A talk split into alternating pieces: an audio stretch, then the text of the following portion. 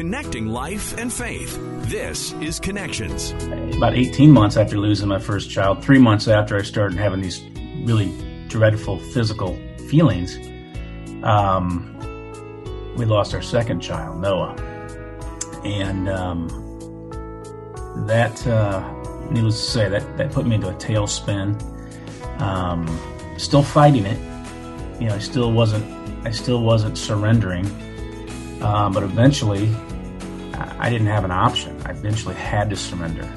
And he was eventually able to get the help that he needed. But it was also through this journey that today's guest realized that there weren't very many resources out there for fathers grieving the loss of a child. That's when he started up a small blog called the Grieving Dads Project. And the response from that was overwhelming, so much so that he realized that he needed to do more. He has since released a book titled Grieving Dads to the Brink and Back. He's going to share a little bit about that book about his own journey and about why he decided to start up this project. We're going to hear that and so much more today. We're joined today by Kelly Farley. After experiencing the loss of two children within a short period, he decided to start up a blog called the Grieving Dads Project. The response from that was so overwhelming that he also decided to release a book. That book is titled Grieving Dads to the Brink and Back. You've been through a lot in your life. It's a road that's been up and down. Mm-hmm. Tell us a little bit about yourself and uh, about your family. Yeah, no problem. The um, my uh, my background and I guess my professional career, professional life is more of a engineer. Um, I've been doing that for about 27 years, and um, my wife and I, my wife was also an engineer, and um, at the time, and she's now a special ed teacher.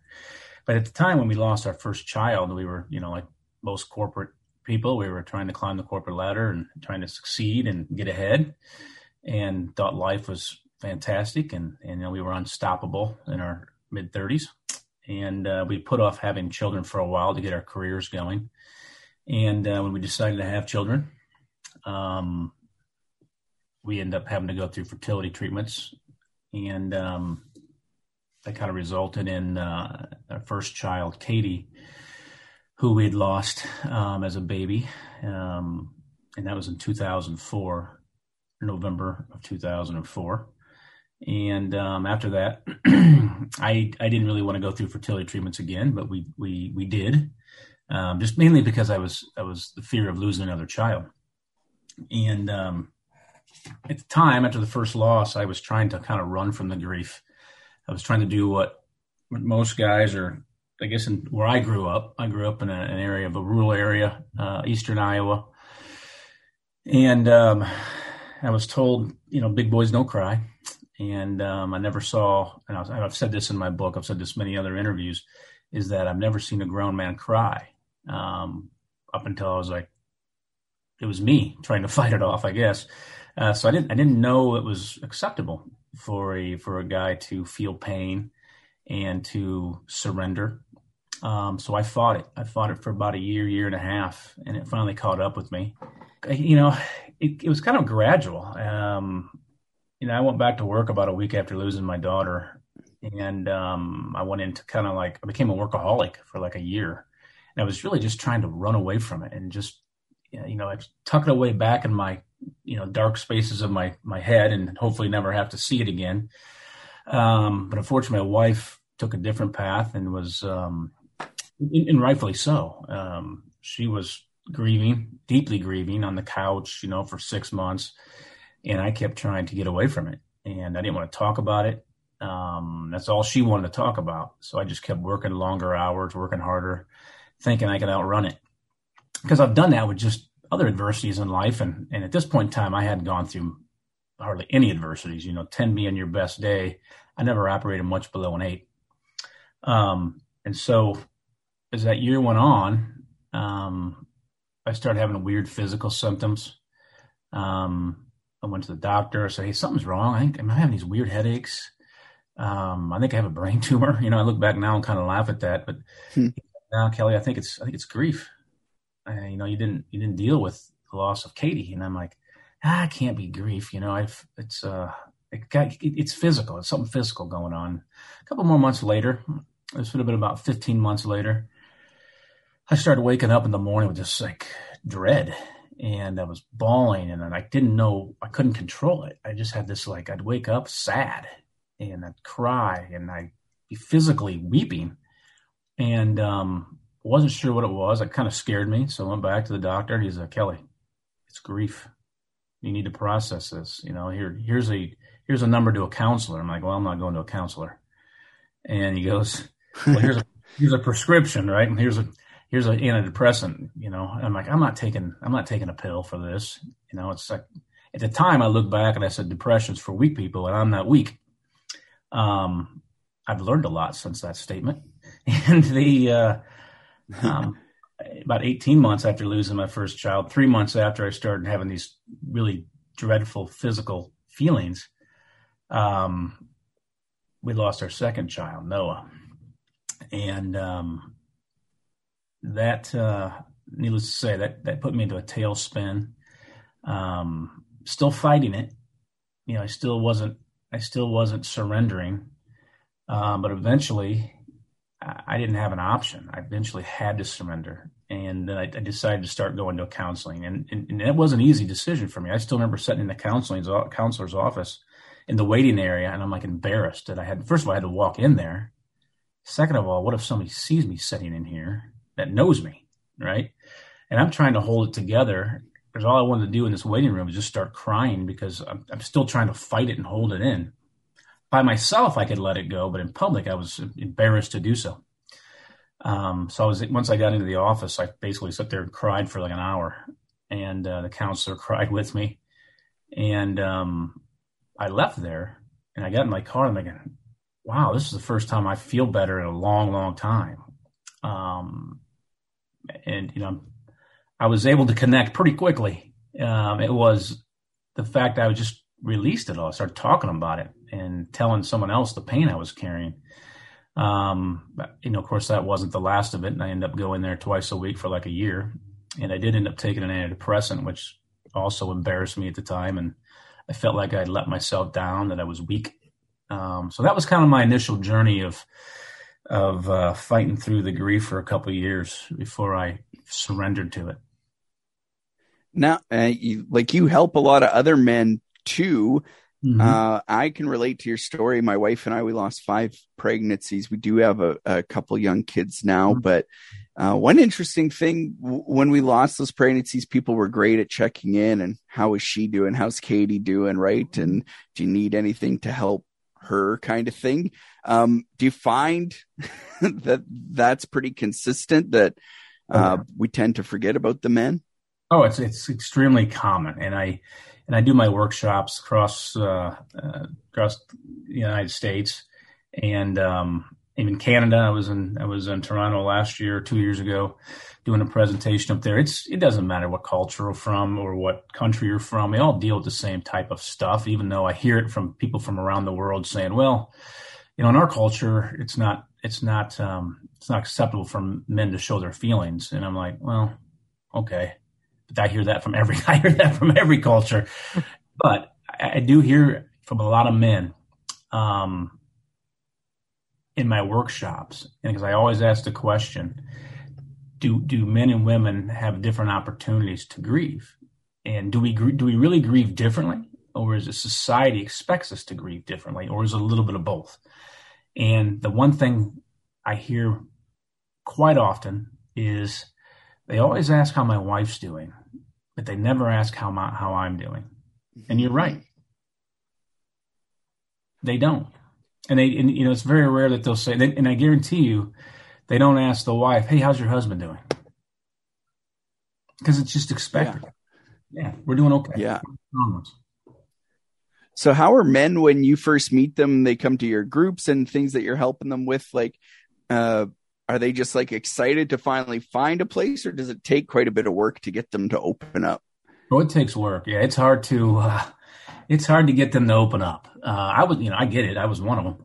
And i try to have a very frank conversation. I'm a very direct person. Um, and so usually if i start my workshops first one i did i wasn't sure how it was going to go. It was actually in little rock arkansas.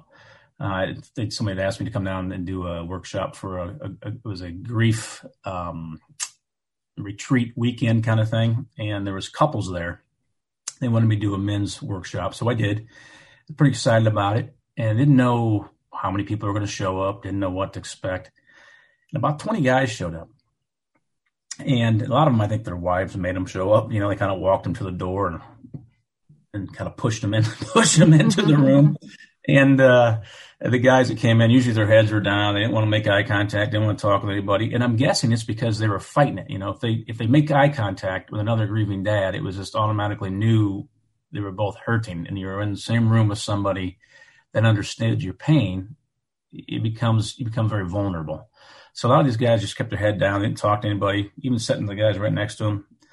So when I got started, I told my story, and, uh, I knew this going in. I was going to start with telling my story, and then I was going to go around the room and ask people to introduce themselves before we got into the kind of the presentation. And I started with, you know, hey, tell as much of your story as you'd like. Um, and if you just want to say your name, where you're from, that's fine. We'll move on. And the first guy, first guy comes up, yeah, I'm from St. Louis, Missouri. Um, he was real quick about it, real very, you know, kind of skimmed over it. He says, "Yeah, my wife or my my daughter got drunk at a party, fell off from a second story um, apartment deck, and uh, she died." And then, you know, just quick like that, ten seconds. Wow. Yeah. Looked over to the guy next to him, like, "Okay, it's your turn." And by the time I got to the third guy, third guy, you could see these guys holding it in around the room. The third guy just couldn't hold it together anymore. And it was interesting for me because I had never experienced this before to watch the other men surround him that were near him, surround him with compassion, put their, their hands on his shoulder, got him tissues. It was it was very interesting. And by the mm-hmm. time that thing we only we only had two hours, and luckily we're up against a lunch hour break the guys didn't want to leave after two hours. Ended up being there three and a half hours. They end up saying, "Hey, we got another workshop coming in this room. You got to get out." I think we could have we could have we could have been there all afternoon. But seeing the guys come up before and after, coming up, giving me big bear hugs, thanking me, um, it was pretty powerful. And I knew I was on to something at that point in time. It's as though we almost treat men as though they're not, you know, you're just some strong, burly people, but in reality, we're all humans and we all have emotions, and those emotions we need to get out of our bodies. That's right. That's right. Or it's extremely destructive, and it's. Um, I've heard from men around the world um, since this book was published, and actually before that, because I started writing my blog before I even wrote the book about two years prior, and I knew I started hearing men from around the world that came across my website because nobody else was out there talking about it. And the reason I knew that is because when I decided to surrender, and it's important, and I tell these guys this. In fact, I have another book coming out later this uh, in 2022, and it's really about learning to surrender as men, and um, and it's not easy to do because we're we're programmed to to battle, right? And um, the importance of being transparent and surrendering to the process. And it's a, um, and there is a process to this. You have to get it out. And I've, I've received calls from men saying, I'm sitting at my kitchen table with a 357 Magnum. I can't go through wow. this anymore. I can't do it anymore. I said, you can't do what anymore? So I can't pretend like nothing happened. And, um, and this was, this was an oil executive, um, from Edmonton, Canada. And he called me on a Saturday night and then we talked for about an hour. Uh, a couple years ago, I heard from him he says, Kelly, I'm not sure what you said to me that night, but I want you to know you saved my life. It's been five years since that phone call, so I remember it. I remember it vividly. And uh, it, the guys just need, they just need an opportunity to talk without judgment.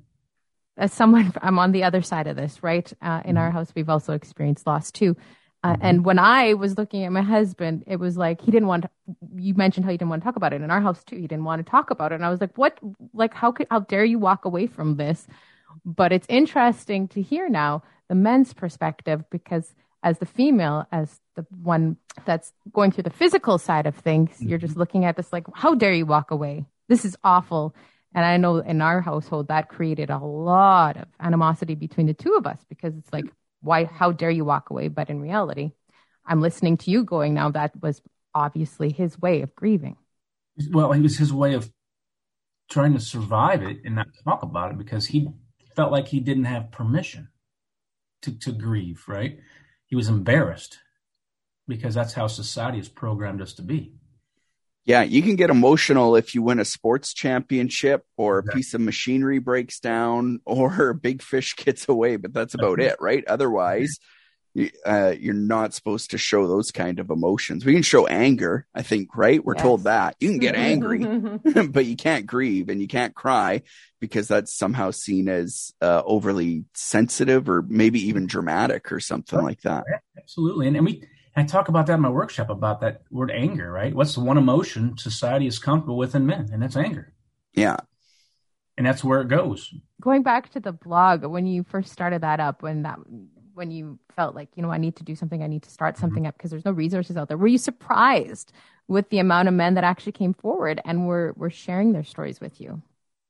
I was pleasantly shocked because I still thought I was the only guy that felt that way out there. Um, because when I did surrender, and started looking around, this would have been like in 2007, 2008, a couple years after losing my second child.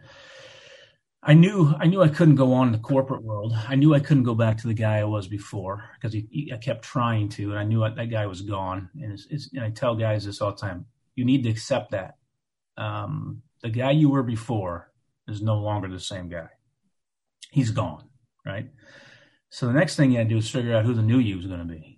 And um, I knew I kept couldn't I couldn't keep doing the corporate grind. It didn't mean anything to anymore. It was just what was what's the purpose to make money? So what? You know, I, I can yeah. tell you money's not going to come in or material items are not going to come in and get you out of bed in the morning when you just don't feel like you can breathe anymore. Um, I learned that the hard way. But when I started looking around like for support, once I made the decision I was going to surrender, not just to a counselor, but there has to be other guys feeling this out there. I couldn't find anything. I just couldn't find anybody. There was one guy I'd reached out to, um, and he said, good luck. I, he goes, nobody wants to talk about it, so I, I don't really do much with it anymore. I'm like, okay, that's not very. And I appreciate his feedback, and I appreciate he was a fellow grieving dad, and his I sensed his frustration, but like, you know what, I can't, I can't not do something. I have to do something. So in 2007, I enrolled in become a counselor, and that was kind of my way. I'm an I'm an action oriented type person.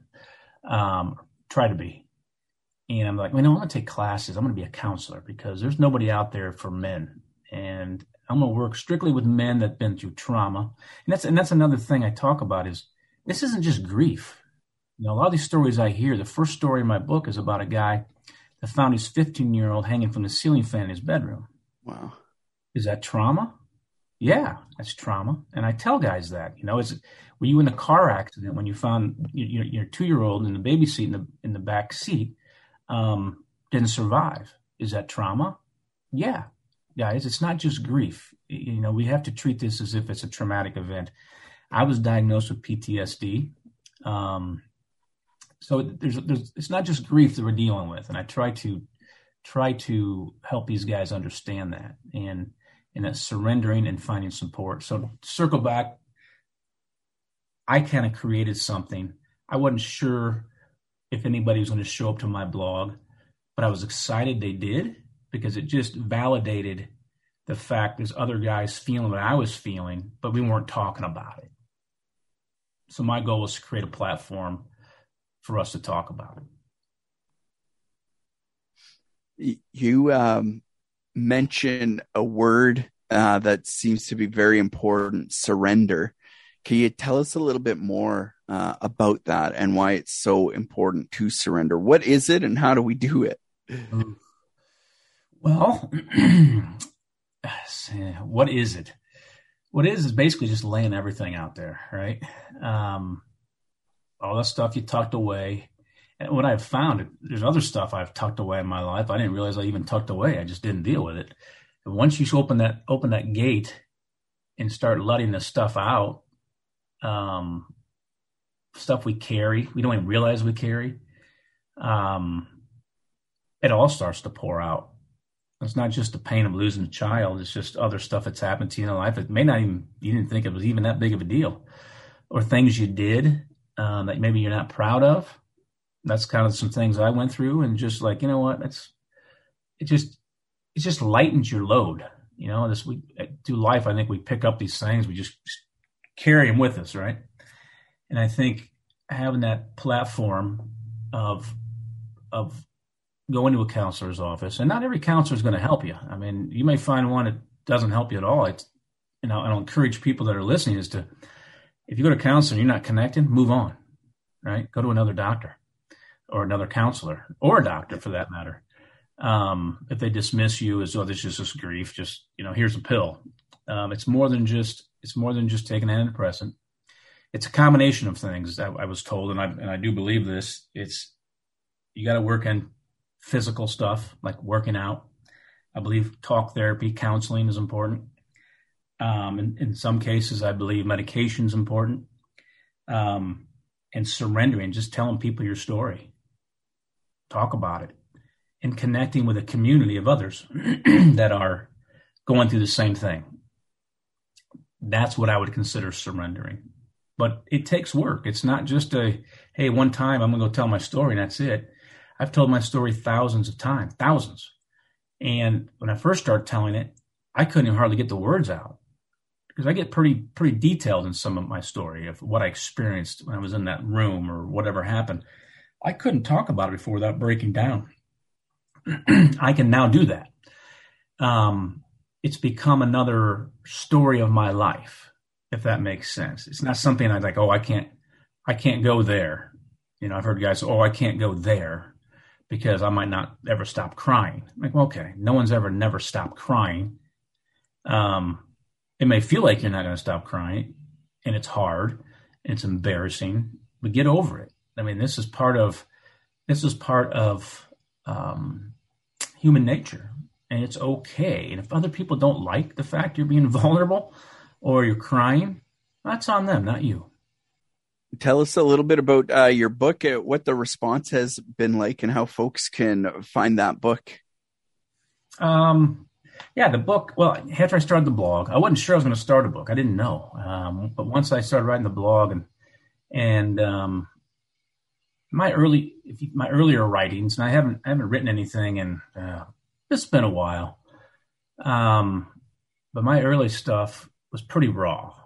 Um, it was ma- mainly whatever's on my mind that day was what I was kind of dumping into this blog. It was therapeutic for me to sit there and write these blogs. And sometimes I would write them, you know, and I'd be bawling and, and, uh, uh, and I'm like, you know what? I'm just going to start writing my book. And I don't know what the book was going to look like. I didn't know if it was going to be about my story or what. Um, and so I just started dumping all my everything, every little detail of what happened into this book uh, into, into this you know computer I was typing, and within two weeks I had like thirty thousand words. I probably didn't use you know fifteen percent of it, or I probably didn't use eighty five percent of it. Um, but it was therapeutic to sit there and write that out. But I realized the feedback I was getting from the from the dads and the guys that were wanting more. So I decided I was going to travel around the United States and Canada and um, get a feel and interview other men that experienced the death of a child. And um, so I did that. I went to a lot of different towns. I took stories. I created a survey and I had people fill it out. I, I took stories. I set up a nice little spreadsheet like a good engineer would do. And I, cause I, mainly because I, I wanted to find people that came from all walks of life, all backgrounds, all socioeconomic backgrounds, whether they had means to counseling or not what was the reason for the death of their child? Was it drug? Was it suicide? Was it a miscarriage? Was it an abortion? Was it um, plane crash? I've heard them all. I've heard serial killer stuff.